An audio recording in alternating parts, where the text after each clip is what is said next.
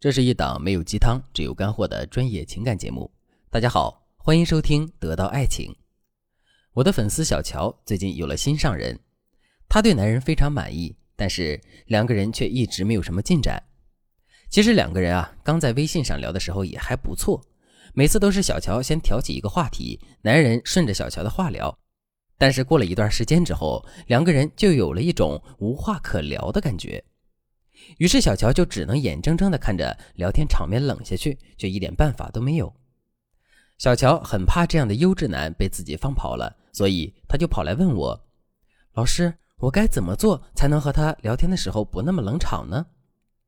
于是我就问小乔：“你是怎么和男人聊天的呢？”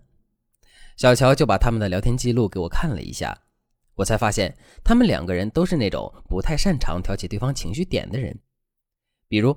晚上八点的时候，男人给小乔发了一个信息，问你在干嘛呢？小乔就回复我在追剧呢。男人就顺着小乔的话往下问你在追什么剧呀？告诉我呀。小乔就回复说我在追《纸牌屋》，是个美剧，你看过吗？男人就说我一般不太喜欢看美剧，所以还真没听过。好看吗？小乔就说我觉得挺好看的。男人就客套的说哦。那我有机会也去看看。然后他们这段尬聊就结束了。这段聊天听起来一点都不像是暧昧中的男女在互相试探，反而聊出了正在和同事对接工作的感觉，丝毫没有起到互相撩拨情绪的作用。那聊天的时候怎么能撩拨到男人的情绪呢？我来教大家第一个方法，叫做感受撩拨法。我先直接上一个场景，让大家知道什么是感受撩拨法。比如，男人问小乔：“你在干嘛呢？”那么这个时候，小乔就不能老老实实的回答说：“我在做什么。”他应该怎么说呢？他应该答非所问，表达自己的感受，来引起男人的好奇心。比如，小乔就可以告诉男人：“我现在好开心呀。”男人看到你答非所问，就会好奇的问你：“那你开心什么呢？说出来，让我陪你一起开心一下。”小乔就说。我开心的原因是你会主动问我在做什么呀？你看，你这么一说，是不是和之前那种气氛完全不同了？一下子你就开始撩拨对方的情绪了。我再举一个例子，比如工作日的下午，男人突然问你一句：“你在干嘛呢？”这时候用感受撩拨法，你该怎么回复呢？你肯定不能回“我在上班，我在整理资料”，因为这些回答是无法拨动对方心弦的。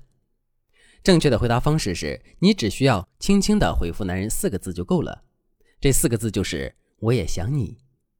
你这么说完，男人才会觉得哇，又被你撩到了呢。感受撩拨法的重点就在于把表达的重点放在你自己的感受上。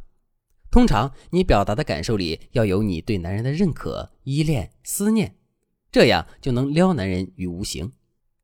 怎么样？这个方法大家掌握了吧？当然，能够挑逗起对方情绪的聊天方式不止这一种。如果你想学习更多的聊天小技巧，赶紧添加微信文姬零三三，文姬的全拼零三三。我们有专业的导师教你聊天大法，让男人满脑子都是你。那老师要教给大家第二个方法就是共情认可法。共情认可法它其实分为两个步骤，第一个步骤就是在男生向你表达负面情绪的时候，你要和他进行共情。而在平时的时候，你要多对男人的专业领域进行认可。当然，这两个步骤它是同时进行的，并没有先后之分。我还是给大家举个例子，就比如今天男人对你说：“哎，我今天要加班到九点，烦死了。”你在这个时候先不要安慰男人，而是先和他共情。比如，你可以对他说：“好惨呀，我以前被通知加班的时候，真的想直接走人。不过你要比我好多了呀。”你加班费那么高，我加班费一个小时才二十五。不过你想想，你回家也只是躺在床上玩游戏而已，而你现在却在赚还房贷的钱呢。这样一想，你完全不亏啊。于是男人可能会说：“也是啊，我只是偶尔加个班，其实也还不错了。”那你这样说，就是给了他情绪上的安慰，会让男人觉得你在心灵上和他是更接近的。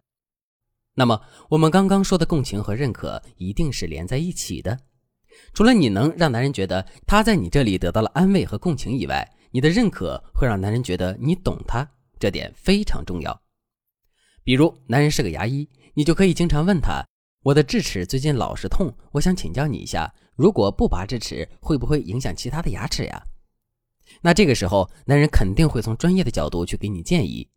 不管他建议的是什么，你接下来都要说：“这种事情果然还是要问你呀，身边有一个牙医也太好了吧。”记住一句话：你可以在开始的时候不要对着男人花式吹捧。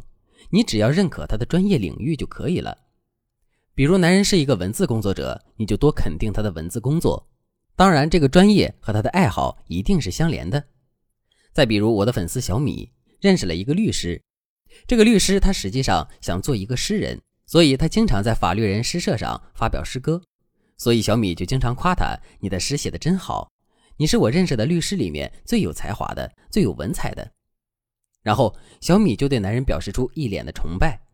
那在这样共情加认可的条件之下，男人一下子就觉得，哇，小米是自己的知己呀。怎么样？上面两个聊天方法你掌握了吗？如果你还想学习更高段位的聊天方式，别犹豫了，赶紧添加我们的微信文姬零三三，文姬的全拼零三三，我们有专业的导师为你服务，教你恋爱最实用的技巧，让男人和你有说不完的话。好了，今天的内容就到这里了。文姬说爱，迷茫情场，你的得力军师。